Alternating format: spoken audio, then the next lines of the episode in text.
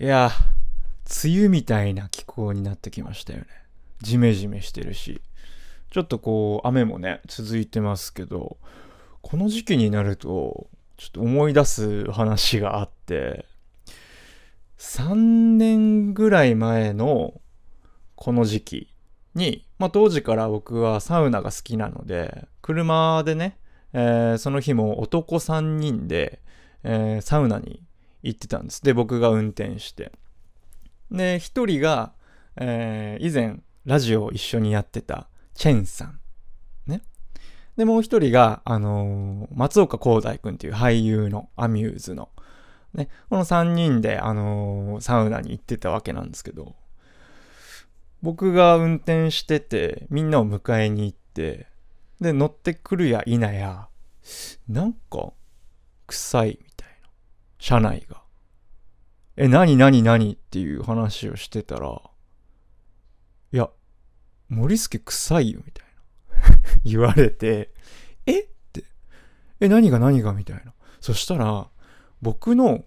体臭じゃなくて、あの T シャツ？その時着てた T シャツがめちゃくちゃ臭いみたいな話になったんですね。っていうか、今着てる T シャツだ。これだ。これだわ。3年前これ着てる時に、これだわ。言われて、そう。で、これが生乾き臭いみたいな。チェンさんがもうずっと言うわけですよ、僕に。いや、臭いぞと。っていうか、あの、1ヶ月前から思ってたけど、なんか今日異常にきついから言うわ、みたいな感じで言ってくれて、まあ言ってくれてっていう感じなんですけど、まあありがたいんですけどね。で、え、マジで？って思って。で、広大くんに、え、本当に臭い？と思って、こう、じゃあ嗅いでみてって言って、嗅いでもらったら、え、森くん、これはちょっとまずいよって言ってて。え、俺臭いんだと思って、その日もうなんか、サウナ入った後、また生乾きの匂いになるんなって、もう、地獄ですよ。地獄のドライブをしたんですけど、帰ってから、この生乾きの匂いの原因なんだろうと思って、その、チェンさんがね、家に来てくれたんですけど、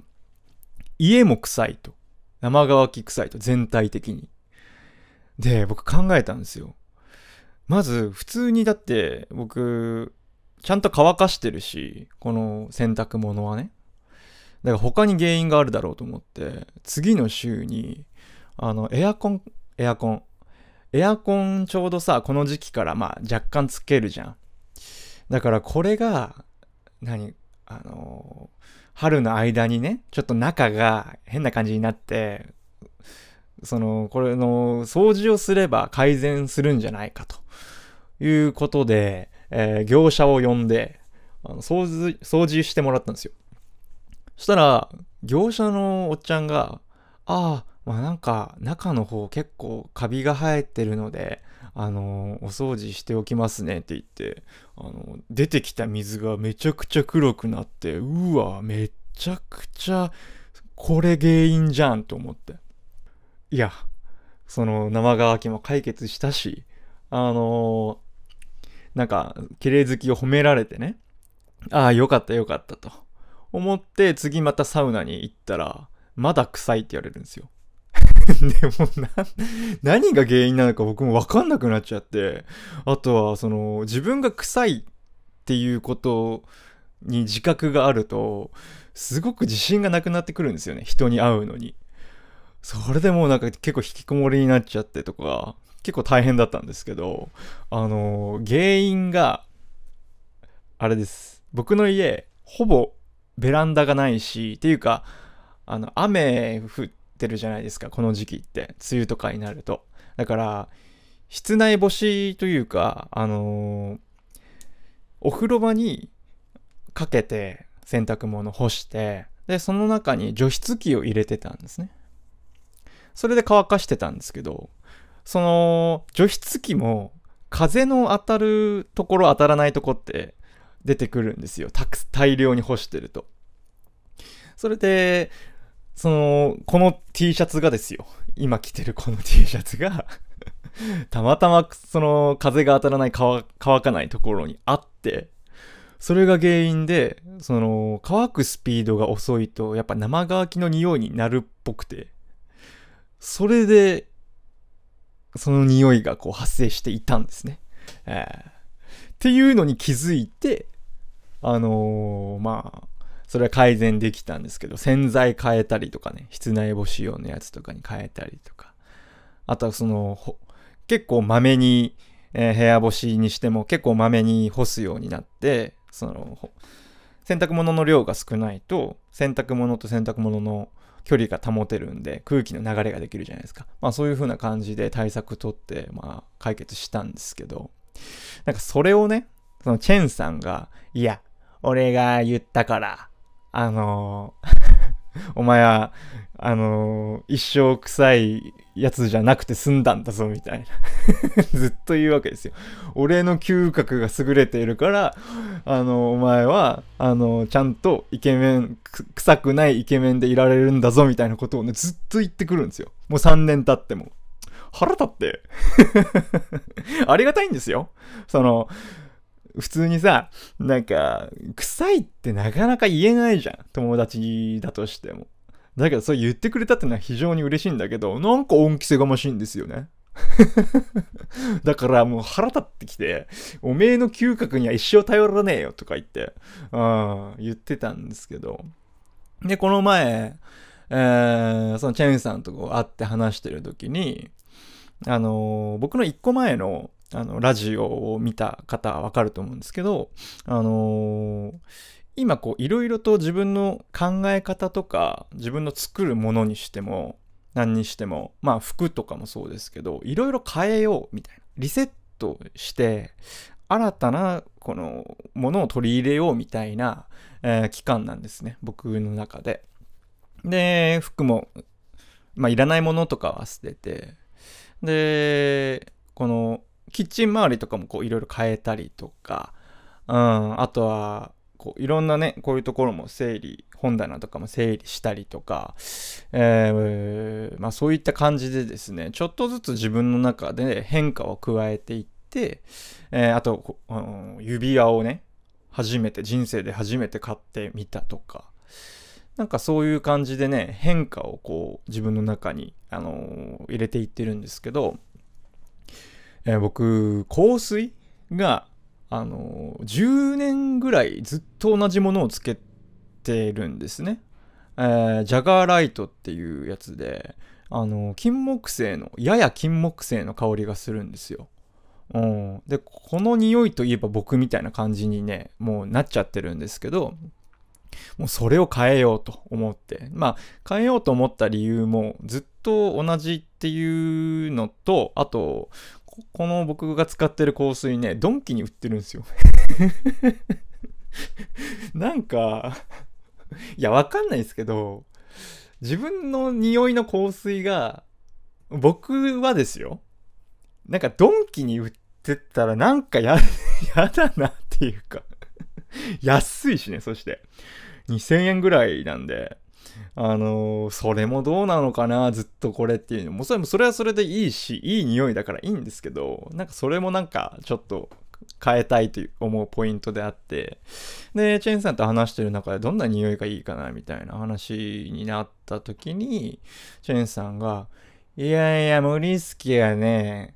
これもう絶対これ、これ一択とか、ずっと言ってるわけですよ。で、僕はもうそいつの嗅覚はもう信用したくないというか、当てにしたくないんで、あの生乾き事件があってから。まあ、でもめっちゃ押してくるんですよ。この匂い絶対似合うよ、つって。絶対合うからとか言ってずっと言ってて、ああ、わかったよ。じゃあ試してみてやるよ、つって。で、教えてくれた、その香水のお店に行ったんです、先日。そしたら、まあ、何種類もあるわけですよ。もう、20種類、30種類ぐらいあって、で、その中の一つを、あの、そのチェーンさんが指定してたんですね。え、こんな数ある中で、それを、なんか僕に似合ってるとか、なんか絶対当てずっぽだわ、あいつとか、わざわざ店舗まで来てもう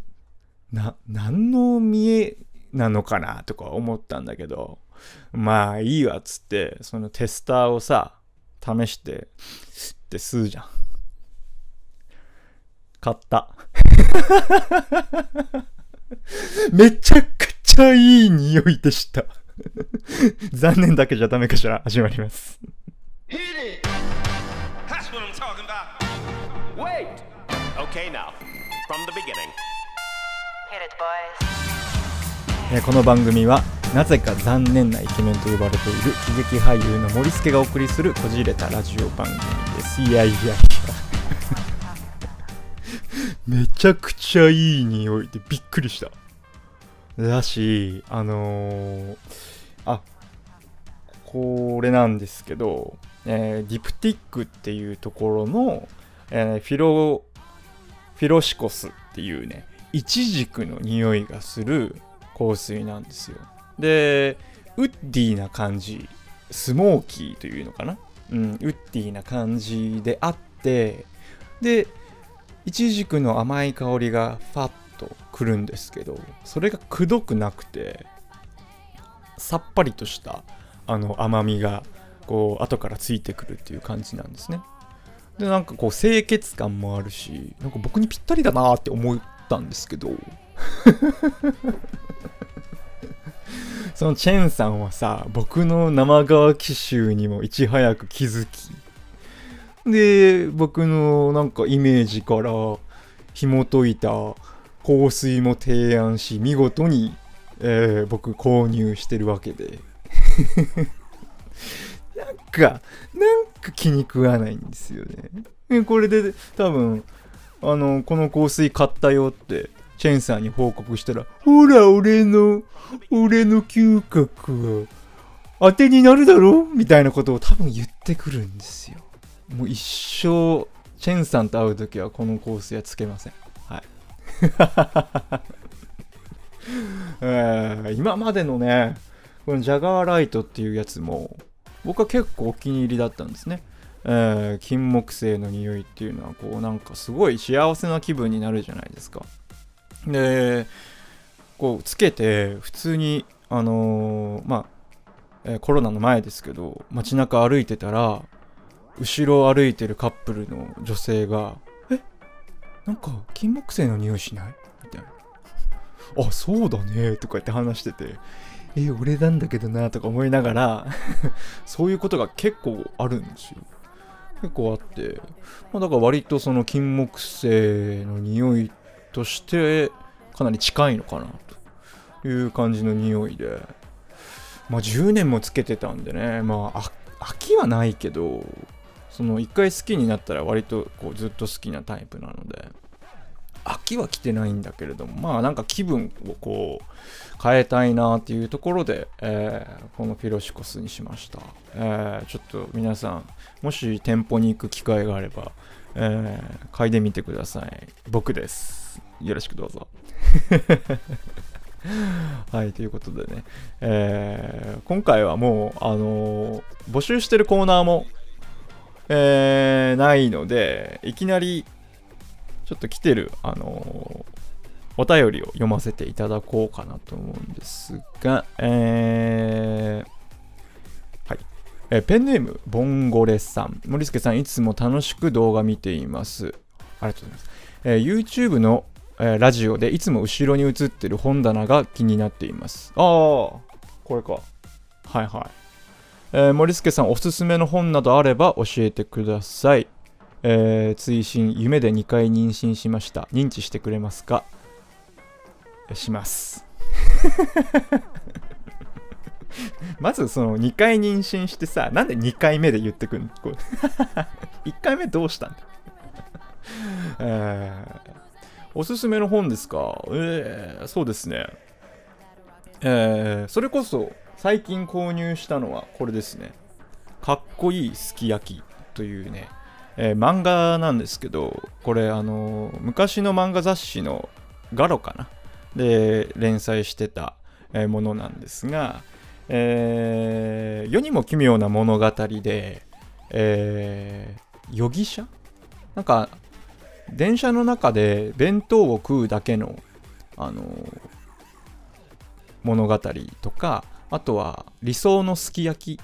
と呼ばれ、えーっていう、えー回があるんですけど世にも奇妙な物語で。それのなんか原作がこれにこれだったりするんですね。この中に入ってる一一つのストーリーだったりするんですよ。でまあ 一人称視点の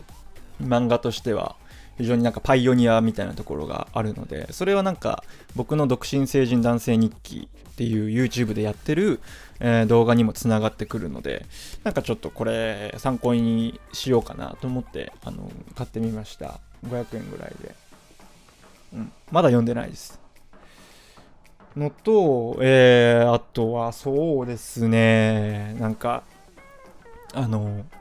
本じゃないんだけど、ウェブの記事なんですけど、最近見た中でとても良かったのがあったので、あのーぜひ紹介させていただきたいなというのがあって、えーそれも僕の友達が書いてる記事なんですが、あの、シャラちゃん、えーあの岡本との翔くんの奥さんですね、えーシャラちゃん、まあよくあの、チェンさんも含めて4人で夫婦と、チェンさんと僕と4人でサウナに行ったり、まあドライブしたりするんですけど、まあ、そのシャラちゃんが、えー書いた記事が、えー現代ビジネスというね、えメディアで、えー掲載されて、えーちょっと話題になったっていうのがね、あるので、これ紹介したいんですけど、えー YouTube の方には、あの、概要欄に貼っておきますね。はい。えーこれがですね、あの、タイトルが、私が美しいと思われる時代は来るのか、褐色肌、金髪、青い目のモデルが問うというタイトルなんですね。えー私が美しいと思われる時代は来るのか？っていうタイトル。うん。まあ、そのタイトルからこの内容、内容は本当にわからないように作ってあるので、あのせまあ、ちょっとあの触りだけ、本当読んでほしいんですけど、触りだけ説明すると、あのシャラちゃんって、あのルーツがバングラデシュなんですね。うん、バングラデシュってどこにあるかっていうと、えインドの右側。うん、まあ正確に言うと多分インドに囲まれた形なんですけどインドの右側の方右側というとその日本寄りの方ですね。に位置してるんですね、えーミャンマーとかのあの間かな、うん、ミャンマーの下にタイがあって。でタイの、えー、と右にベトナムカンボジアがあってみたいな感じですけど。バングラデシュというのはインドの右側にあるんですよ。うん。ななのでそのシャラちゃん自身もその肌が褐色なんですね、うん、なんですけどあの金髪なんですよ。この金髪っていうのは染めてるんですね。で目は青いんです、うん、これもカラーコンタクトですよね、うん、でそういうパッパッとシャラちゃんを見た時にあのーどこの人かわかんないんですよ。うん。金髪ブロンドだし。それだったらでも白人っぽいけど。でも肌は褐色。東南アジアの人なのかな。そういうねあの人種のボーダレスをあの表現したビジュアルでモデルの活動をされてるんですね。あのシャラちゃん。で文章にもあるようにジェンダーレスと同じくらい人種のボーダレスも、えー先進的な時代に重要な軸になってくるものだと思っているっていうふうに書いてあるの。でそのシャラちゃん自身がやっぱりその家族の中でも色黒で、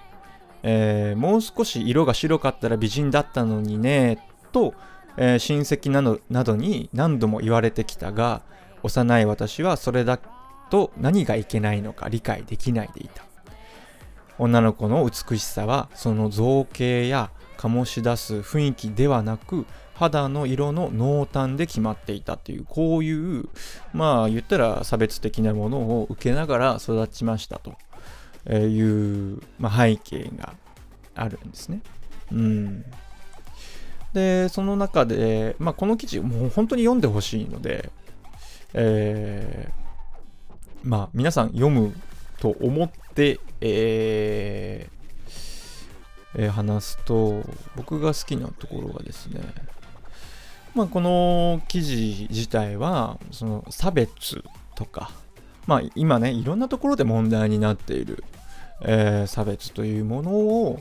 どういう形でアプローチして解決したいか。でそれに自分は何ができるか。自分という存在がどうなればいいのかっていうことを、あのー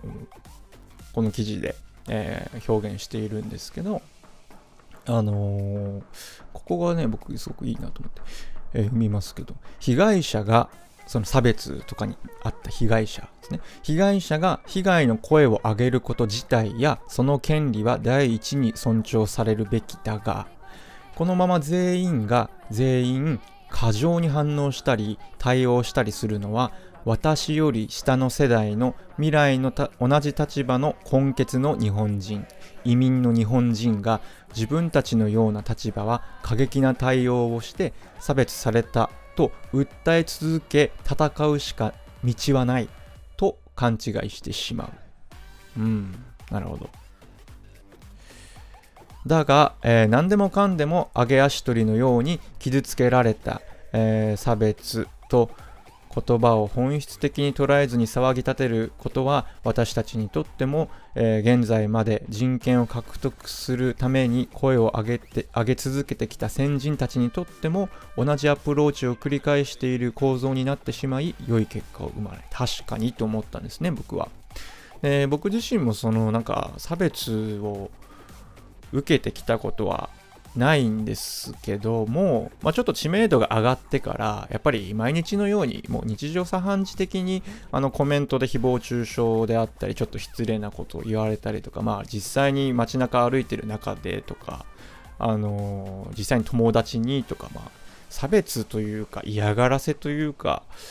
なんかそういった経験は不快に思う経験っていうのはなんかベースとしてあるのでなんかそこでなんか僕が歯向かって喧嘩になったりとかそういった風に対応することで良い結果を生まないっていうのはなんか非常にわかる気もしましたしあのーこの文章を読んだ時に一つ思い出したのがあのー皆さんもちょっと見たことあるかもしれないですけど昨年のブラック・ライブズ・マターのあの暴動デモボードも含めたデモの中で、あのーすごく、あの僕の中で印象に残ったし世界中のメディアでも取り上げられた、えー映像があってそれが3世代のあの黒人の方のあの激論の動画なんですけど、えー 40, 40代の男性が過激なデモに参加しようとこう行こうとしてるところを31歳の男性が止めたんですよ。いや、行くなと。ここで、あの行ってしまったら、あの発砲するって警察は言っているし、今行くべきじゃないって言ってずっと止めてるんですけど、いや、俺は命もあの捧げるつもりだって言って興奮してわーって言ってる中で、40代の男性が、30代の男性があの横にね、たまたま16歳のあのー少年がいたんですね黒人の。でそのその子を捕まえてあのよくあの読みますよよく聞けと、えー今君が見ていることはあの20 10えー今君が見ていることは10年後にも起こる。うん。えー26歳になった君も俺と同じことをやっているだろうと。わかるなと。えー10年後も状況はきっと変わらない。えー16歳の君がしなきゃいけないのはもっといい方法を見つけることだ。暴動するんじゃなくてね。えー彼は46歳で怒っている。俺は31歳で怒っている。君は16歳で怒っている。うん。あえて危険な、えーあえて危険な状況に身を投じるのは絶対に間違ってるぞと。えー君たち、君にも君たちの世代にも力がある。もっといい方法を見つけられるはずだ。俺たちのやり方じゃダメなんだ今のやり方じゃダメなんだ俺には5歳の息子がいる何も変わらないから心配なんだ変えるために違うやり方をしようっていうふうに訴えてるんですね。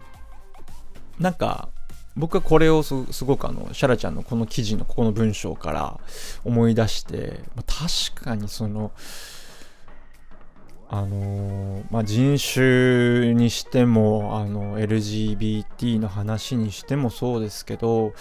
何かそのいや権利をねその被害の声を上げること自体は全然悪いことじゃないんですけれども一部その過激になってる方たちって結構いらっしゃるじゃないですか。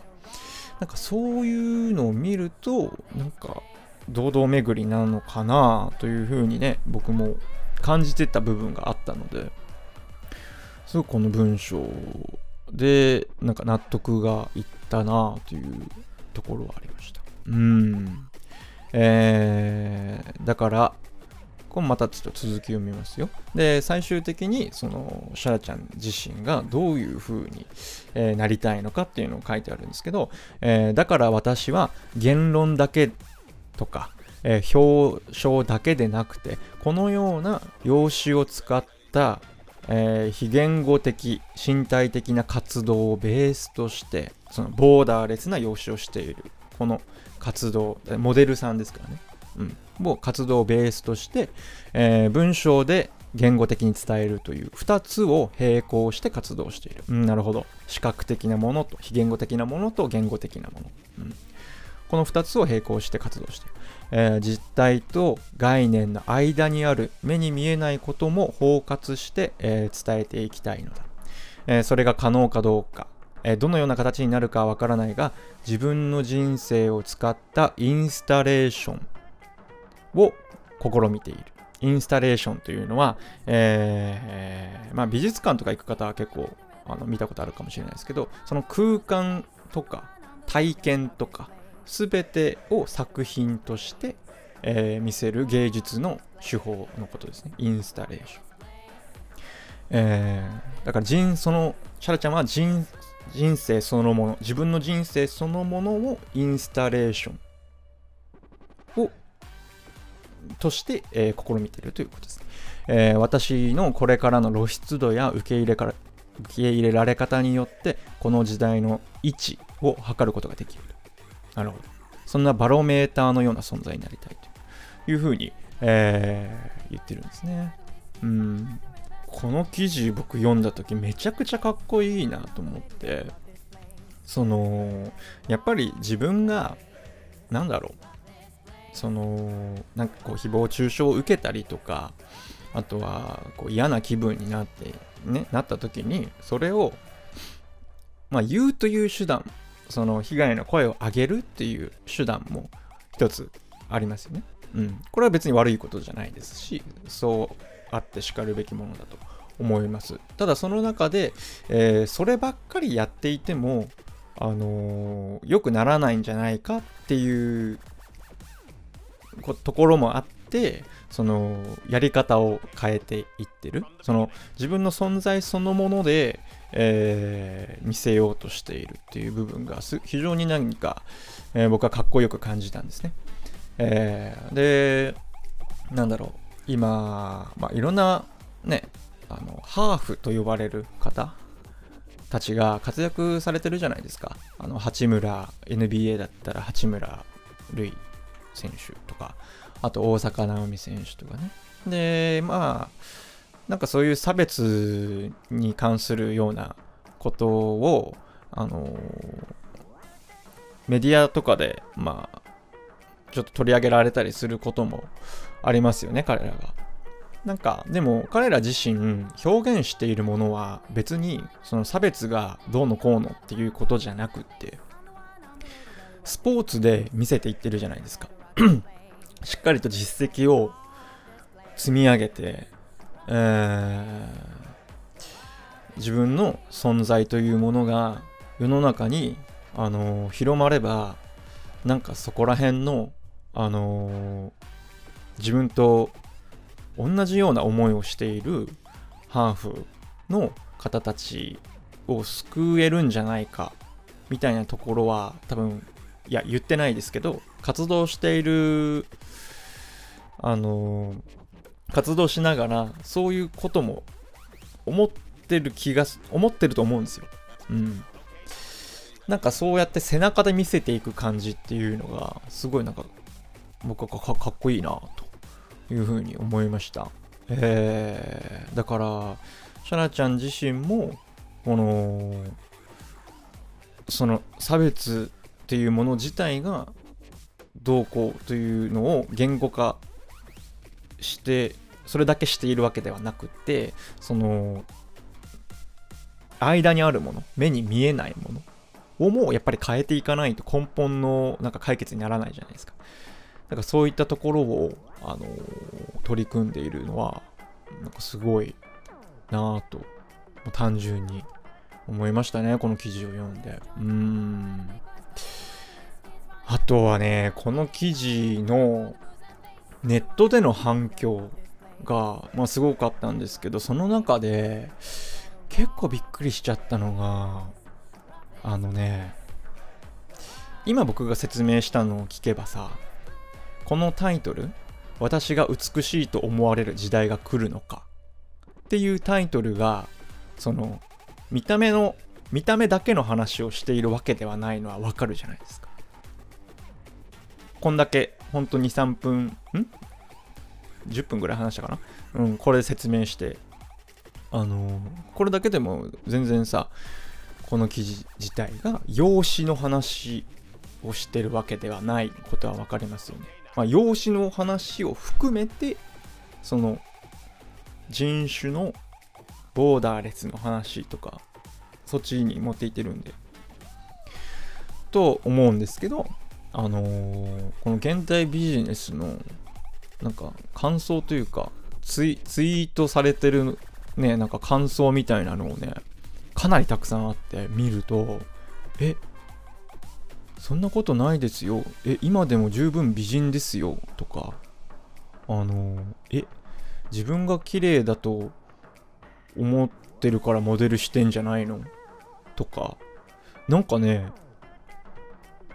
あの読んでないんですよみんな。全然美しいと思いますよ。なんでこれがダメなのかわからない。とか。率直な感想なんでしょうけどもしかすると。あのー読読んで出てくる感想じゃないんですよ。それにすごくびっくりしちゃって。あのーあみんなこのサムネイルとタイトルだけ見て感想を書くんだと思って。うんすごくびっくりしたしあとはなんか読んだ上で全くなんかえ？そんなこと言う？みたいな。ことを言ってる方たちもいてそれにすごくびっくりしましたね。びっくりしたのと同時に今この LGBT とかその人種差別の問題が解決に向かっていってるとは思うんですがあのほぼ動いてないんですよね。現状として。なんかその理由が分かったというかあやっぱり言葉で言っても伝わらない人には全く伝わってないんだ。っていうのにあのー気づきましたね。だから何言ってもダメな人には何言ってもダメなんですよ。まあだからこそすごく根深いというかあの言葉だけで、えー伝えていてはあの進まないという話はすごく納得がいきましたね。このなんか感想とかを見た時に。うんすごい思ったのと。あとはちょっと話変わるんですけど僕が、えー、12ヶ月前ですかねニュースを見てた時にえニュースを見てた時に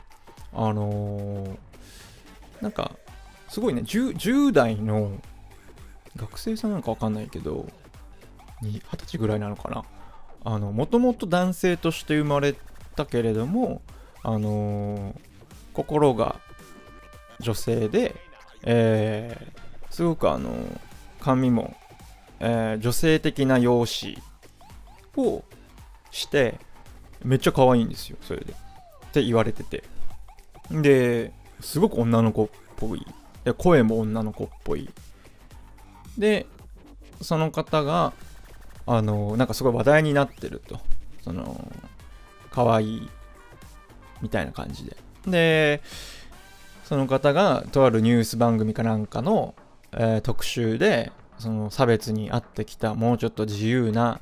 あの生き方はどうのっていう話をしてて。で僕はねあのーすごいいいことだと思ったんですが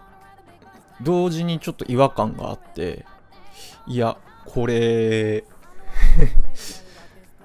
例えばこの方があのーなんだろうな。そあのー LGBT の権利みたいなものをこうちゃんと平等にとかそういう話をね差別されてきてこういう背景があって変えていきたいですっていうことをこう言ってたんですね。なあのーえ？そこ？みたいな。まだそれ言わなきゃいけないフェーズなんだってすごいびっくりしてこのだって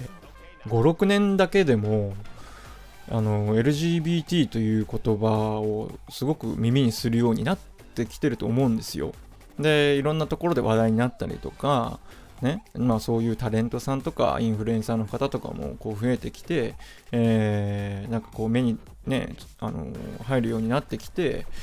変わってきてるのかなと思いきやその言ってることがもうあの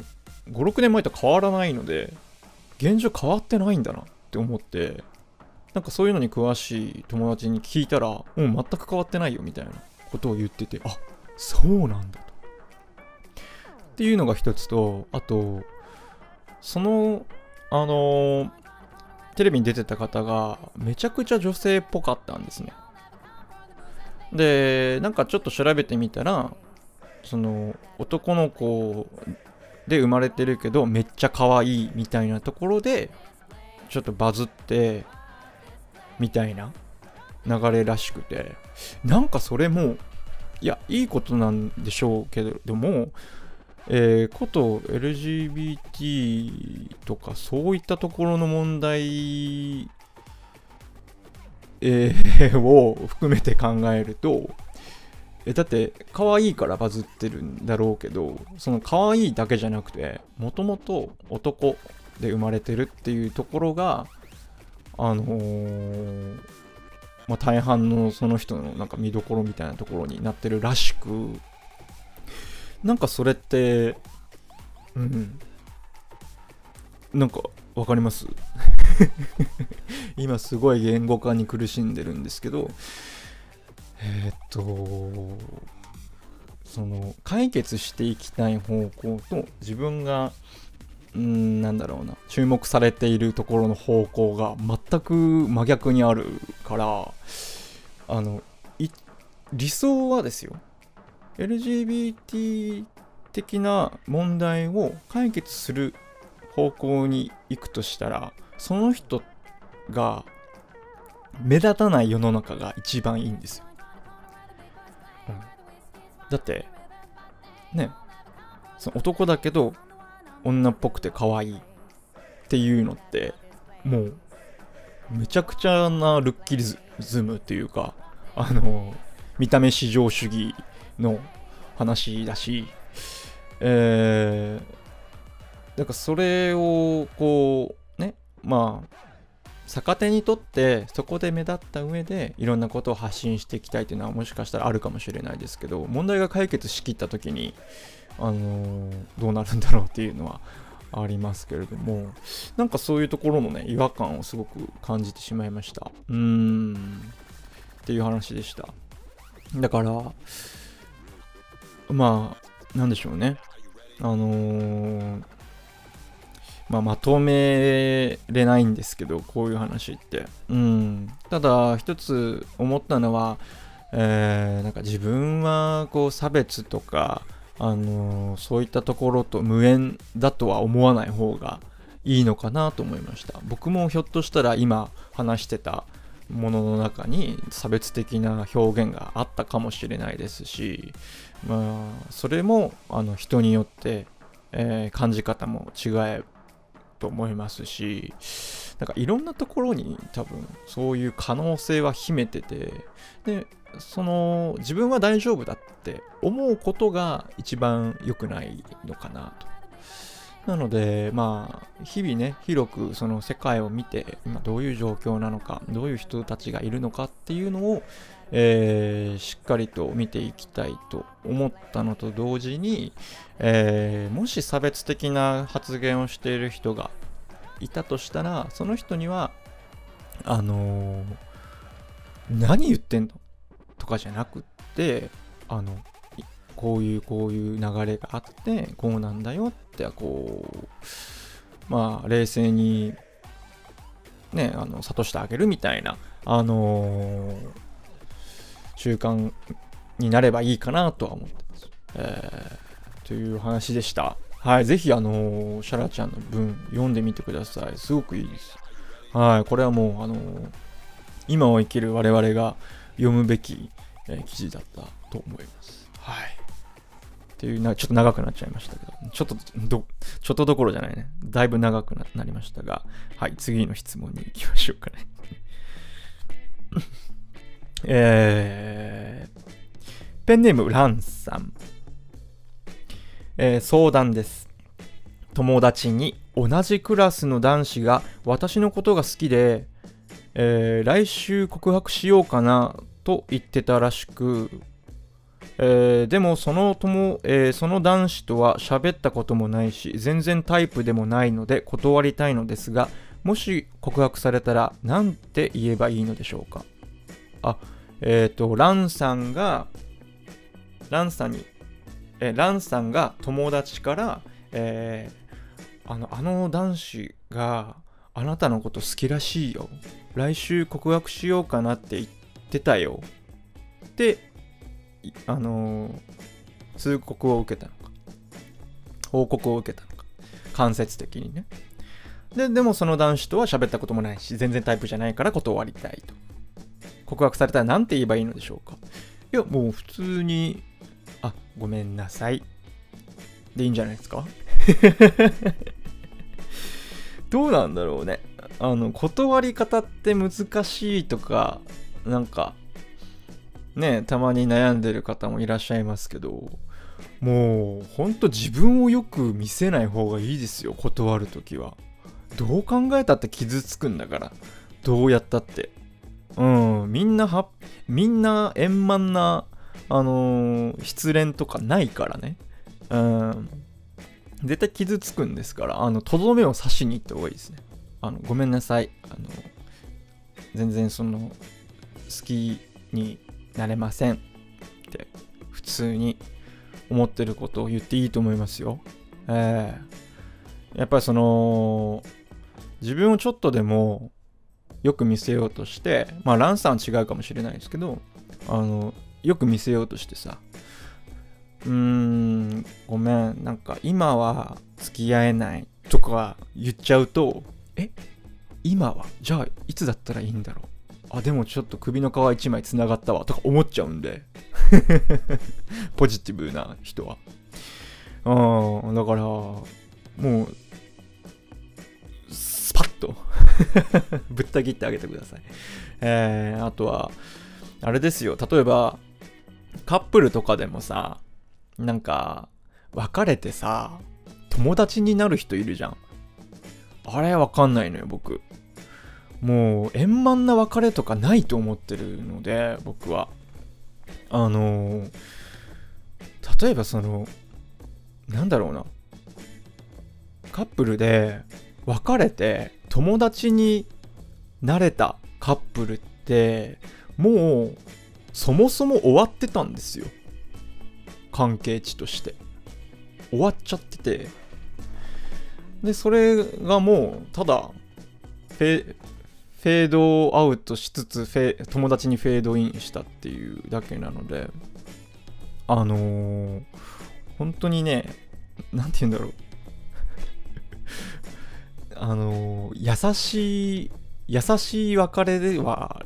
恋じゃないですからね、うん、本気だったら絶対傷つくしもう見るのも辛くなるとかなりますから。あのお互いになんか友達になれた時点であこの人はもう絶対違ったんだなっていうのがありますよね。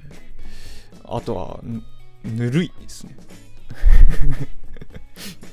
人を好きになるって。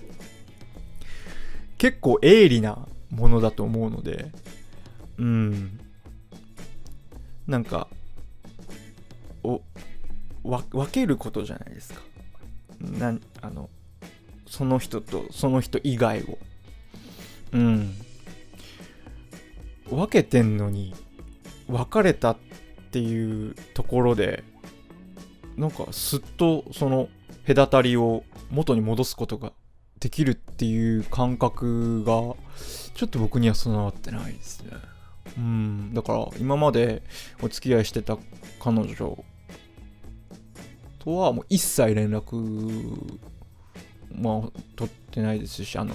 ねえー、なんかそういうなんか友達みたいになるっていうのはちょっと僕はびっくりしますけれどもあの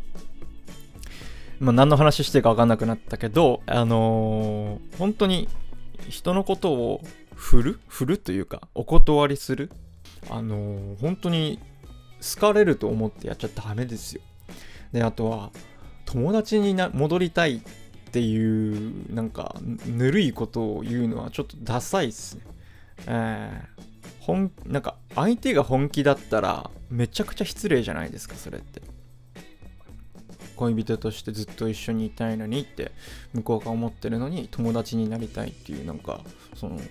えー別れはするけど連絡は取るみたいな。関係値はあの友達で続ける。みたいなことをその人の目の前で公言することが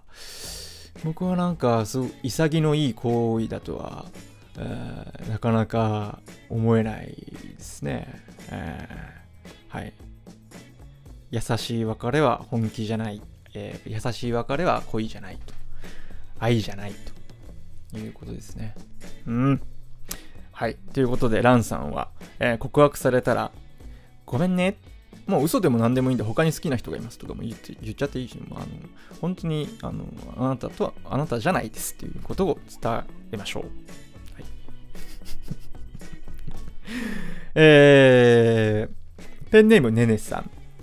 年下の人が気になっていると森助さんに相談したものです。ああ先週のラジオで。あのーこのねねさんですね、あのー今31歳で。でちょっと通ってるバーの店員さんの男の子19歳の子が気になっててねねさんは女性ですね。でバーテンダーの子は19歳でで気になってるんですけどどうしたらいいですかっていう質問に対してやめとけって僕が いろいろとあのちゃんと理由があった上で、うんやめといた方がいいと思う。でもこの理由を含んだ上でそれでも行きたいんだったらい行けばいいんじゃないですかっていう感じで回答したと思うんですけども、えーあれから自分自身を客観視できるように、えーなり、えー店員さんのことをこれからはそっと心から応援したいなと思えるようになりました。おえー森助さんありがとうございます。これからもますますのご活躍を願っております。おお、そういう決断になったんですね。はい。まあまあまあ、でも、うん、いい出会いがあると思いますし、はい。いいんじゃないでしょうか。はい。まあ、これぐらいにしときますかね。はい。ということで、えーお知らせがですね、特にないんですけど、あのー今週から、ああ、うん、今週から、あのーインスタグラムのリール動画というものを、え週2本ぐらいでアップしていこうかなという感じで動いてるのと、あと YouTube もできれば週23本アップしていくっていうのと、えー今何日だっけ？あのと、えーそうですね。うん。結構ねゴリゴリアップしていきます。ブログも週1やるし。ラジオも週1